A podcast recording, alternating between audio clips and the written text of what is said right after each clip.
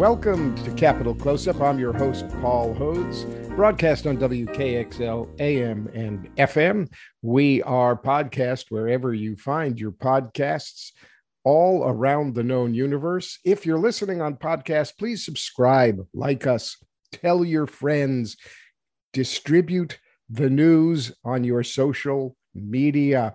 We're brought to you today by the Capitol Center for the Arts in Concord, New Hampshire, ccanh.org. Summer season still going on outdoors. And if all goes well, we'll be visiting their two great venues, the Bank of New Hampshire stage and the big stage indoors as soon as we can get the doors open. CCANH.org. Well, Concord is home to many uh, wonderful not for profit organizations of all kinds as the state capital. We have social service um, uh, not for profits. We ha- also have an abundance of great cultural not for profits. Tim Sink, uh, executive director of the Chamber of Commerce, who was on our show the other day, uh, lauded Concord for being a cultural capital. And one of the significant not for profit organizations in Concord that I've long been associated with is the Concord Community Music School. And we are welcoming today the almost brand new interim executive director of the Concord Community Music School, Mary Ann Lindberg. Welcome to Capital Close Up. Thank you so much, Paul. It's a pleasure to be here. So, for our listeners and and for you, because you and I have not had a chance to speak, uh, my association uh, go with the with the uh, CCMS goes way way back um, when uh, the founder Peggy Senter, who recently retired, um, was talking about the crazy idea of forming as founding a community music school while we were uh, in a sauna out in Dunbarton. So that's that's kind of where the idea uh, was was born, at least as far as I'm concerned. And we talked about it, and uh, it it seemed like a bit of a crazy idea. But she was in Boston, had been visiting New Hampshire a lot, and uh, had this idea, and uh, founded found got the got the thing up in a in a in a room in, uh, as I recall, the Kimball Mansion, now attached to the Capitol Center for the Arts. The, over the years, the Capitol Center, uh, the um, CCMS grew and prospered. My wife, Peggo, um, has been teaching there, we figured out, for 30 years this year.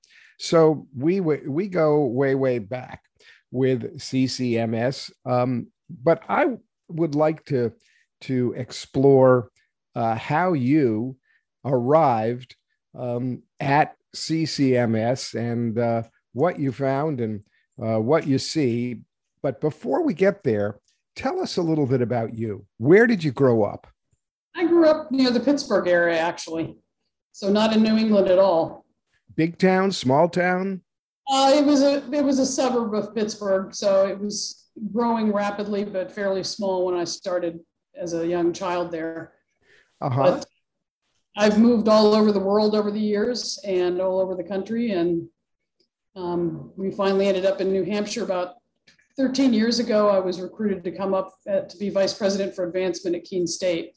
See now, when I ask when I ask a question about people's early lives, almost everybody jumps right to where they are now because people rarely get to hear about early lives, and because I'm betting that when you were in elementary school or graduating from high school on your way to college, you did not think to yourself, I am going to have a career as a philanthropic specialist and certified fundraising professional, um, uh, able to help organizations find their feet, stay on their feet, and move into the future. I'm betting that you had other plans when you were a kid. What when you were a kid, what did you think you would end up doing? I really had no idea because nothing seemed to be a great fit for me. Um, I loved music because my mother and her family were all very, very gifted musicians. Um, and so I gravitated toward that naturally. Mm-hmm. Um, Do you play an instrument? I'm I, I was a professional singer for 10 years. So yes, I do. I play piano, but I'm mostly a vocalist. Really? And when when when you discovered uh, when you discovered your gift, um, when was that? Was it early on when you were were you young? Were you in high school? Well, I, I discovered my passion early on from the time I was a very small child. I mean, you know, two, three years old on, because I always heard this beautiful music being played in my house. Um, I didn't discover that I had any sort of talent for it until I was probably in junior high school. Um, and it began to develop, and I actually became a professional uh, when I was 15. Really? What was your first gig? Um, it was actually with a hard rock band. Really? Yeah. yeah. Uh huh. I've sung in places from Avery Fisher Hall and Madison Square Garden down to the places with the chicken wire in front of the stage and even a, a series of rowboats with the symphony orchestra on a lake in Vienna. So oh my goodness. Wait a second. How did how did we get from a 15 year old hard rock uh, singer to Avery Fisher Hall? Just help help me understand that a little bit. Well, I, I there isn't there aren't very many kinds of music that I don't love. Um, and so while I was performing as a as a hard rock band member, um, I was also continuing to develop as a professional uh, classical musician. Um, I've done opera, uh, and when people would hear me, they would introduce me to other things. My agent was able to introduce me to people who would then pull me into different venues. So I've done nightclub work, I've done gospel work in churches. Um, it's hmm. just a matter of who you know and who you meet and the connections that you make. Did you attend con- a conservatory? I did not. I did not have the opportunity to do that. I, I did, music was one of my majors as an undergrad at Bucknell University in Pennsylvania. Yeah. Um, but I, my master's degree is actually an MBA from Penn State.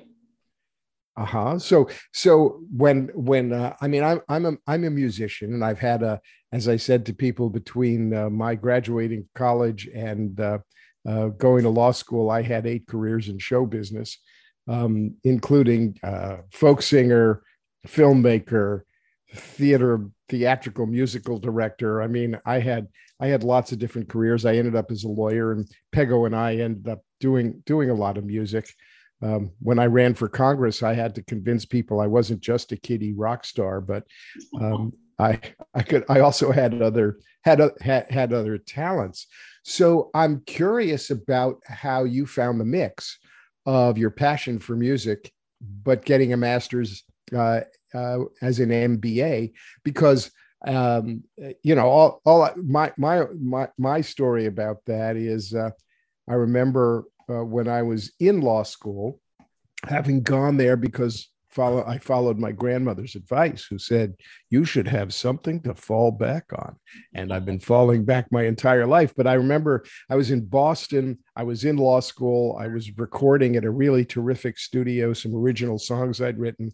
There was a garage next door and one late night or early morning um, as I was picking up my car after a session um, the the the guy who brought the car down from the parking garage says, "So what you been doing at this this time of night?" I said, "I'm recording next door." He looked at me, and it was it was a very there was like a theatrical pause, beat, beat, beat. Well, he said, "Don't give up your day job," and uh, and and so uh, so here I am. So, how did t- talk to me about uh, music and an MBA? Well, I got, I was interested in um, the arts in general and in looking into that, uh, even in my later years of high school, um, was intrigued with the concept of arts administration, but that was back in the 70s where there, there were no degrees in anything like that. And so I took a job with the Pittsburgh Opera um, in their administration office just so I could learn more about it. And when I finished my bachelor's degree and decided it was time to move on from having been a performer, um, and I was applying for jobs in different places, and they all said, But yes, my dear, you have a wonderful degree, but what can you do? And arts administration really didn't seem like much of a path at that point for various reasons.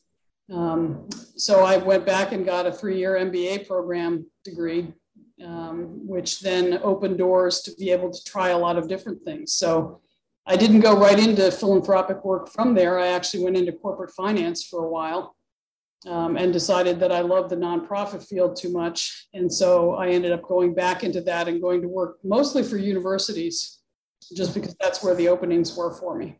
So uh, I'm I'm I'm curious. It seems like um, such a world away uh, from a singing career. So before you were in corporate finance and before you got your MBA, um, you had you went from hard rock to classical to opera to Avery Fisher Hall, and that was all before you got your MBA.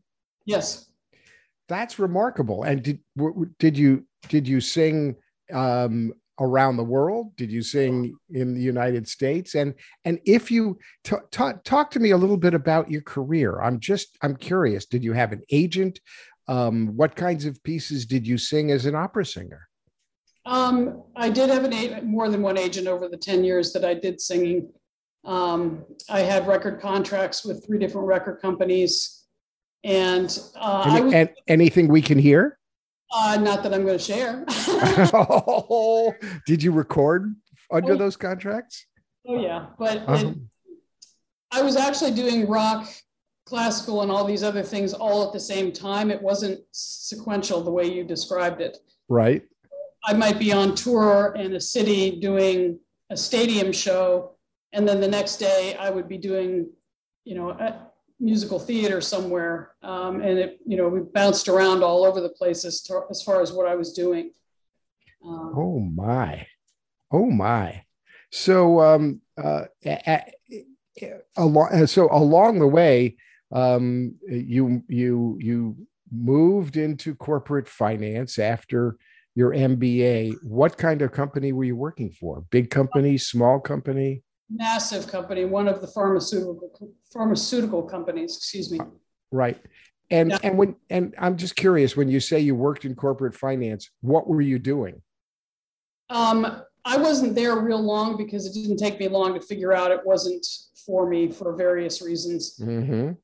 But I was just helping to prepare financial statements and doing the research in the office to make sure that the, the right data was going into the right reports and things. You right. remember this is all pretty much prior to computers at that point. So right.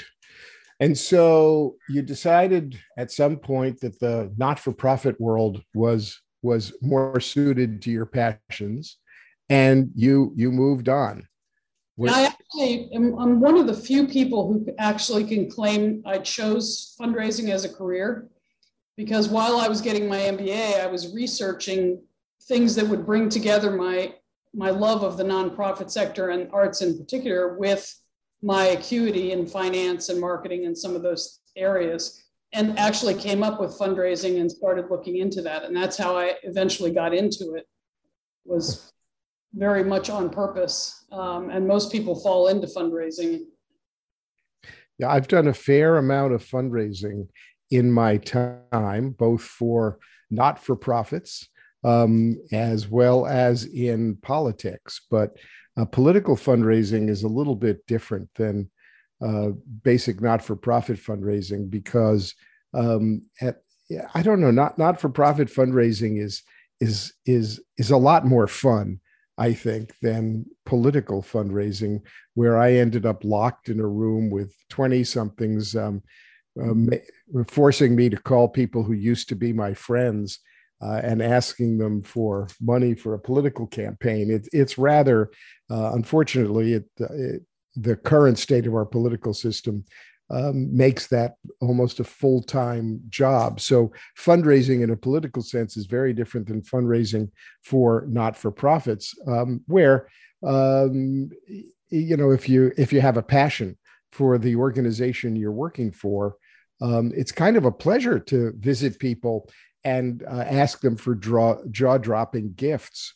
Um, I, I, was the first chairman of the board of the Capitol Center for the Arts in Concord, and mm-hmm. um, uh, we had uh, wonderful uh, community leaders working working with us, and I have fond memories of visits to uh, to Concord luminaries, asking them for for for large jaw dropping gifts and having them say yes. So um, it you know it helped get the Capitol Center off the ground. Where where did you start your your not for profit career? Well, I started at the Pittsburgh Opera Company, um, and then after I got back into it, I went to work for Penn State University. Mm-hmm. And was that uh, fundraising for them? It was. Um, I was actually I started out as a development assistant in their College of Science, uh, which was amusing considering that's probably my worst subject ever. um, but then I was moved over into being the director of donor relations, which meant that I did all of the the university's entertaining around fundraising, all of the entertaining around the football games, um, and traveled with the president and other board members and stuff to go visit donors. So it was actually a very interesting introduction and learning experience for me. And what did you take away from that experience? Um, what I took away was um, the knowledge that I was actually very comfortable sitting down with anybody from any walk of life. Um, because when I was growing up, my father worked for Westinghouse and brought people from all over the world back for dinner, and we were expected to sit there and talk. Uh, no matter what age we were, we were expected to sit at the table and talk as if we were intelligent beings. So it was great preparation for being able to sit down with people who, you know, were being asked for millions of dollars uh, as you say, jaw dropping amounts. Back then, that was huge. Right. Now it seems like it, just when you get to the point where you think you might actually be in sight of being a millionaire, they've changed it to billionaire. I know the uh, the um, when uh, when we started um, thinking about the Capitol Center for the Arts way back when it was 1990 uh, the, there was a, a recession, storefronts were closed. Um, and uh, the, the study group that uh, told us that we could never resuscitate a for profit theater, we had to create a not for profit arts center, uh, was talking about jaw dropping numbers. They, they said it was going to take at least a million dollars. Um, maybe two, maybe even three million dollars to um, open open open this place up and um, at, in Concord at the time, people said, "Oh, you'll never raise that kind of money. That's that that's way. I mean, that's that's just crazy money." And when we looked at what it would take to build a theater from scratch, even then it was like 20, $20 million. So we said, look, you know, let, let's compare, let's compare the numbers. But uh, inflation has certainly hit uh, in the philanthropic and fundraising world, as you say. Uh, what used to be a million dollars now seems to be a billion dollars. And every time I say a billion dollars, I'm I'm thinking of channeling Mike Myers. You know, a billion dollars is uh, is all I could think about.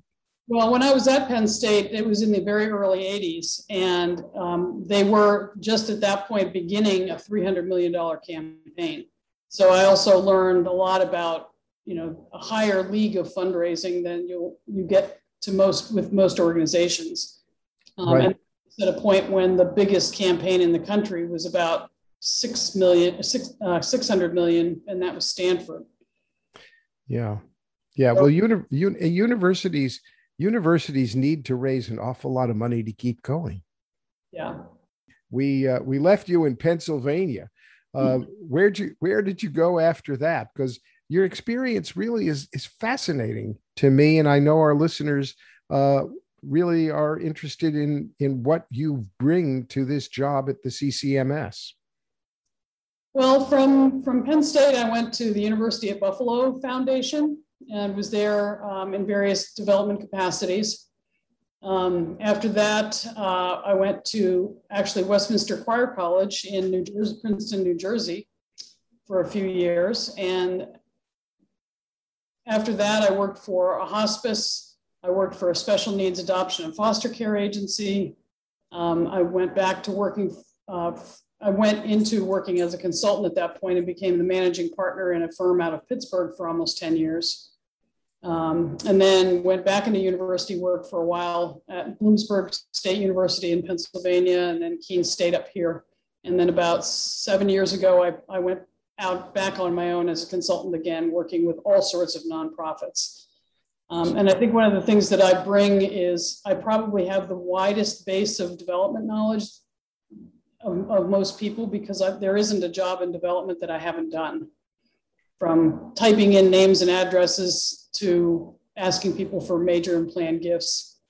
Um, I've also done a fair amount of interim work uh, in operations and executive director positions um, stepping in when there's been a transition like this, uh, in some cases coming in uh, and troubleshooting how an organization can steer the ship back into the right lane um, when they've gotten sort of off off course.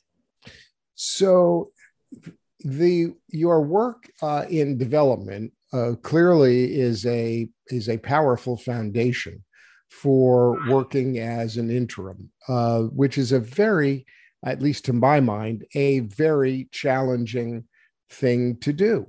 Um, it, when when uh, an executive director uh, or manager of operations or whatever major position or top position there is comes into an organization as an interim, um, there are always unexpected situations and challenges um, uh, and many different constituencies uh, to to work with.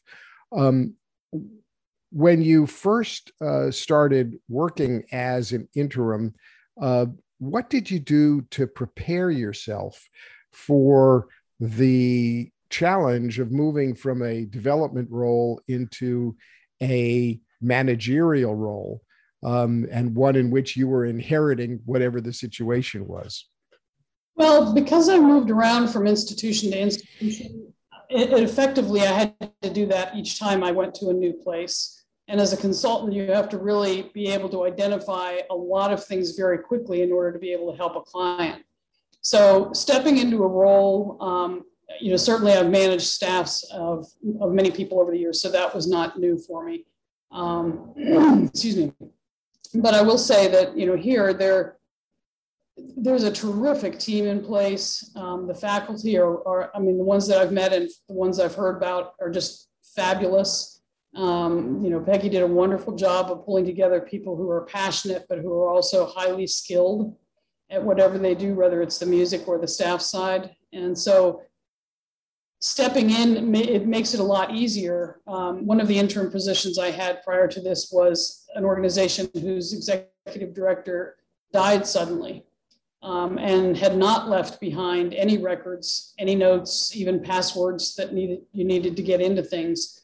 Um, none of that was in place, so that was a little bit more challenging. You know, here I've got a great team of people to work with, so. So let let me take you back a little bit. Um, I'm I'm I'm curious about the your thought process and the steps, and I'd like to uh, pick your brain just a little bit so our listeners really understand what goes into this. You you're uh, the the executive director of a not-for-profit organization uh, suddenly passes away. Um, someone uh, says we better get an interim. And they they they they look online or word of mouth and come across you and you get a telephone call. Um, uh, who calls you? Who did you who called you in that in that case? Well in that case i had actually been working with the executive director who passed away ah. in development. And when i heard that she had passed away and i i knew the board chair I had actually reached out to him to suggest that an interim for a few months might be a good idea while they figured out sort of how to how to approach the future. So I had a little bit of insider knowledge on that one that I wouldn't normally have. But usually it would be the board chair who would reach out. Yeah. So uh, what is your um, assessment process um, when when when you step into the role? Uh, in the in the case we're talking about, where you had been working on the fundraising or development side. Um, now you've taken over as the interim executive director. Uh, do you know when you walk in the door for your first day how long uh, a gig that's going to be? Uh, do you know whether it's going to be two months or two years? Do you have you talked about that? Yeah, and what I've found is that most organizations, um, if if they're bringing me in as an interim, they always think it's going to be for less time than it ends up being. Um, they always say, "Oh, we'll just need your help for a month or two. And as you know, searches for any professional position generally take longer than that to begin with, and sure. then have all your job descriptions and everything in place. So. Um, in some cases, you know, I say, fine, we'll, we'll, do it on a month to month. You know, once we get in there and I can see what's happening and and get the board to understand what the real situation is, then they can determine. Um, and in that case, it ended up. It usually ends up to be about six months um, because there usually are there are a lot of pieces that need to sort of be straightened out a little bit. Uh, even with well-run organizations, there you know a, a new set of eyes looking at it from the outside can be helpful. In the case of the Concord Community Music School, um, it was from the beginning, it was meant to be an intentional interim for a year. Um, and that's ish, but you know, pretty much for a year um, while they do the search for a new CEO. And, um, and so that was what we discussed and, and what the way we worked out the arrangement so I'm betting that one of that that as when you come in, uh, whether it's the community music school or some of your other interim positions, uh, one of the things that you uh, are doing is discerning uh, what the different constituencies are within the organization uh, and figuring out uh, how they're functioning both within their own spheres and with each other. Um, eh, so, for example, uh, as you say, the a board may or may not have a clear idea of what an interim needs to do and how long uh, it will it will take. Um, what's what's your approach to to the board uh, as one of your major constituencies? Because the board has hired you. Um, and what kind of assessment process do you go through um, at if there is kind of a a routine that you now have developed about how you assess the board, where it's at, um, how, and and and how do you what what are you looking for when when you're uh, looking at at the board? Let me take you back a step, and then I'll answer that as part of my answer, if that's okay with you. Sure when I when I look to take on an interim position, um, I put together a list of all of the information that I want from that organization, um, not in order to decide whether I take the position or not, but so I can begin to understand what's really going on. So I ask for a lot of financial information. I ask for org charts. I ask for um, a you know, list of the positions that are in place. What does the board look like? Um, ask specific governance questions about that. Do they have term limits and so forth? Um, I look at the programs and the mission of the organization. I look at their marketing and communications. I look at what their fundraising has been. So I'm, I'm asking for all sorts of information that an executive director needs to understand in order to determine what steps to take forward. Hmm. Um, and then I look at which pieces, basically, it's very similar to when you're, you're doing medical triage you, you go first for the thing that's most likely to kill you. So I look first at the financials most of the time to make sure that you know the lights are not about to go off, um, and then work my way out from there. The board is absolutely critical to any nonprofit. And so I sit down and talk with the key board members and then eventually all of the board members. Um, tell me how the board operates, how does it operate relative to the executive director, who does what, so part of what I look at too is, does the board have term limits? How do they communicate with each other? How do they work with the executive director? Um, and my hope is to try and figure out where there are opportunities where I can help for improvement during the period of, of the interim position. Um, I also then at times, and again, this is not the case with the school, um, I'm brought in as a change agent because the board knows something is not right. They, they know that the, things need to be turned around a bit. Um, and so there's a very intentional period of coming in and saying, we know we need to overhaul the situation, work with us on that.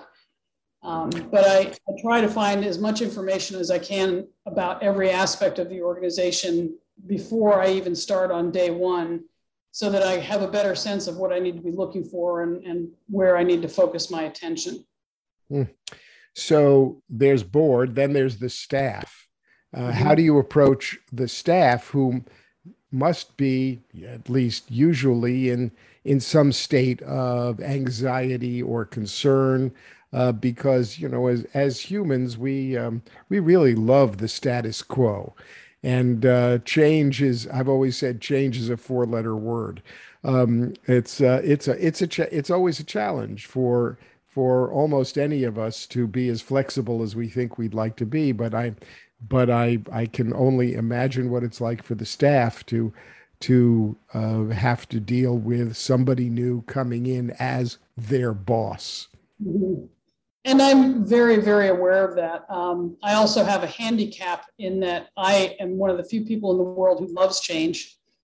And so I've had to learn that, that I am a rare person and that most people don't like it and start with that premise.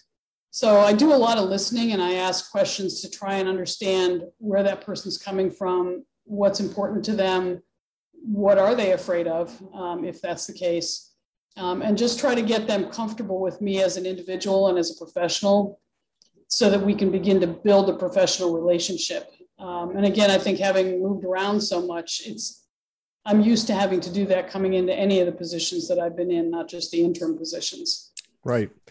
And and and then uh, another constituency for not for profits, which is also uh, critical to the success of the not for profit um, moving forward, but to your success as interim, uh, is the group of donors who help support um, the not for profit because there, there is no there is no not for profit well virtually none that at least i've been familiar with that does not uh, rely on contrib- con- contributions from donors to sustain their operations um, is are are they a high priority for you is it lower priority than than learning about the board and staff or do they are uh, do you have to juggle all of them uh, at the same time? Um, I, I would say that all three are equal priorities in many ways, but the donors usually come sequentially after I've gotten better established with the board and with the staff. Um, and I also know that when I first come into an organization, generally speaking, I know enough to be dangerous. And the last thing you would want is me sitting down with a major donor saying, I really have no idea what our programs are. uh, yeah, that's that that's true. It's it's oh. it. By the time I get to sit down with some of them, my my goal is really to to assure them that the organization is still solid in good hands with the board, um, and that the things they care about are still going to be ongoing. Right. So and and then one of the the last constituencies, at least in in my mind, to consider, is the greater community uh, in which the not for profit operates. Mm-hmm. Um, CCMS uh, is located in Concord. Uh, but has uh, a at least in pre-pandemic times, and and we can talk a little bit about about where we are now, but in pre-pandemic times had uh, a student body that traveled from all over um, with um, I think more if I recall correctly something like 13 or 1400 students um, attending attending classes. It's it's a it's a it's grown to be a sizable organization. Many you know many of our listeners may may have attended a, a, a, recital in the in the recital hall, but probably aren't aware of the size and scope of the operation of something like the Concord Community Music School, which I believe is the largest community music school outside a major urban center in the United States. Um, so, what talk to us a little bit about uh, your approach to the community as as a constituency and uh, any thoughts you have about the Concord Community Music Schools community. Absolutely. Um, yeah, I was I was intrigued to. I mean, I knew of the reputation of the school, even though I don't live in Concord. Um, but I had no idea of the breadth of programs. People tend to think of it only as individuals taking lessons, and therefore it's all about me as the, the student. But in fact, they have programs working with um, adults with disabilities, with seniors, with um, children who are autistic and on the spectrum, learning how to move so that they can express themselves. They work with hospitals and nursing homes. There's all sorts of programs that have nothing to do with individual lessons. And so I think as we look at what parts of the community this school actually interfaces with, it's much, much broader than most people understand. Um, and in some cases, I think that's probably true even for board members, is that they they tend to know one aspect of the organization and not that all these other aspects exist. So with my being limited, I'm only 15 hours a week working with the school. Um, I still have other clients that I work with. It's probably not practical for me to try and continue to build the reputation throughout the community. But what I can do is ensure that we have people working on different aspects um, so that the board, you know, we look at the board and where they have connections, how can we leverage and maximize those connections? Where do our faculty live and work and how can we leverage the networks that they have? Uh, how can we leverage the position we have literally in the center of Concord as a physical facility? So the Concord Arts Fest is coming up soon and we're gonna have programs going on with that. Uh, and so there's, there's outreach, there's bringing people in. Again, the pandemic kind of puts a little bit of a kibosh on that, but um, we're doing as much as we can. We're live streaming things. Um, there's a lot going on, even though we can't necessarily engage in all of the kinds of recitals and concerts that we might have at one point. Yeah, the, the pandemic must be presenting unique challenges to uh, the music school. I, I, I'm, I'm living some of those firsthand because uh, Peggo um, conducts the Song Weavers, which prior to the pandemic was, you know, more than 100 women meeting uh, every Tuesday evening and Wednesday morning, uh, preparing for an annual uh, in, you know, in-person live concert. Um, full disclosure, I'm the sound guy for the song weavers. I've been uh, doing doing the sound reinforcement and recording them for uh, well I, I guess as long as Peggo has been um, the conductor. I, I really I, I, love i love the gig and i love the song weavers. And i think they abide me as the only you know one of the few males allowed into the sanctum. I think we we enjoy a good relationship but but everything has changed uh, with the pandemic. Last year, uh, it was all Zoom all the time uh, with uh, an extraordinary learning curve for technology. Peggo mm-hmm. had to figure out how to how to teach uh, singing and create bonds for people who were now all alone in right. in their in their own homes and the concert uh, we created was an online totally online concert where we uh, recorded um, music uh, in in an extraordinary new way i ended up as an audio mixer receiving cell phone individual cell phone recordings from from tens I mean, I can't even remember how many different cell phone recordings I had, having to funnel them into an audio program and figure out how to denoise them, declick them, and make them sound, make it sound like music.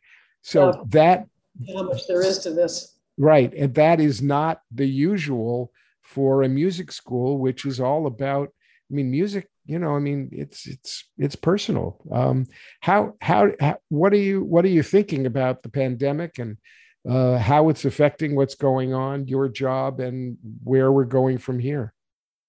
Well it certainly it affects the school as it does every other institution only there are certain things like you mentioned that are very difficult for a school like this.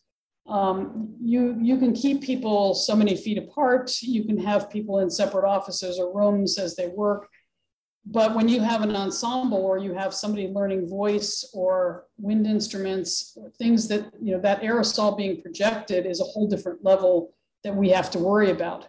Plus we serve a lot of children um, in addition to adults and they have not been able to have the vaccine even if they wanted to yet. And so we have to look at our COVID guidelines and make sure that we're considering the safety of everyone, um, whether they're in a program where they're playing keyboards or they're in a program where they're trying to sing as an ensemble. And you know, we can do some outside things now. Come December, most people don't want to be standing out in the, the parking lot singing together while it's snowing ice around them.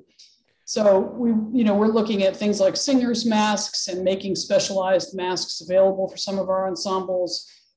We're looking at how many people we might be able to continue with Zoom. Others definitely want to be in person. Some of our faculty are compromised. They can't do in person. So one size can't fit all at an organization like this, and it makes it very tricky. Have you ever faced um, uh, a situation like this before with an arts organization in the midst of a national, international, global health crisis? I have not, and I'm not sure who among us has. I mean, this is certainly not something that's precedented within our lifetimes. Um, yeah. Perhaps re- arts organizations in Africa, they've had a lot more of this kind of thing over the generations than we have, but it's a challenge. Marianne, I can't think of anybody who is uh, more experienced uh, and better placed than you to serve in this position with the Concord Community Music School. Um, your experience, uh, your steadiness, uh, and your skill is really welcomed in our community. I'm I'm hoping that our as our listeners have gotten uh, to know you a little bit and thinking about the Concord Community Music School, that it means great things for the future. Thank you so much. It's very nice of you to say that. And if anyone listening is interested in learning more about the school, please have them reach out to us. We'd be happy to fill you in on what we do and how you can be involved. This is Capital Close Up. I'm your host, Paul Hodes on WKXL podcast, wherever you find your podcasts. We've been speaking with Mary Ann Lindberg, Interim Executive Director of the Concord Community Music School. We'll be back next week. Thanks for listening.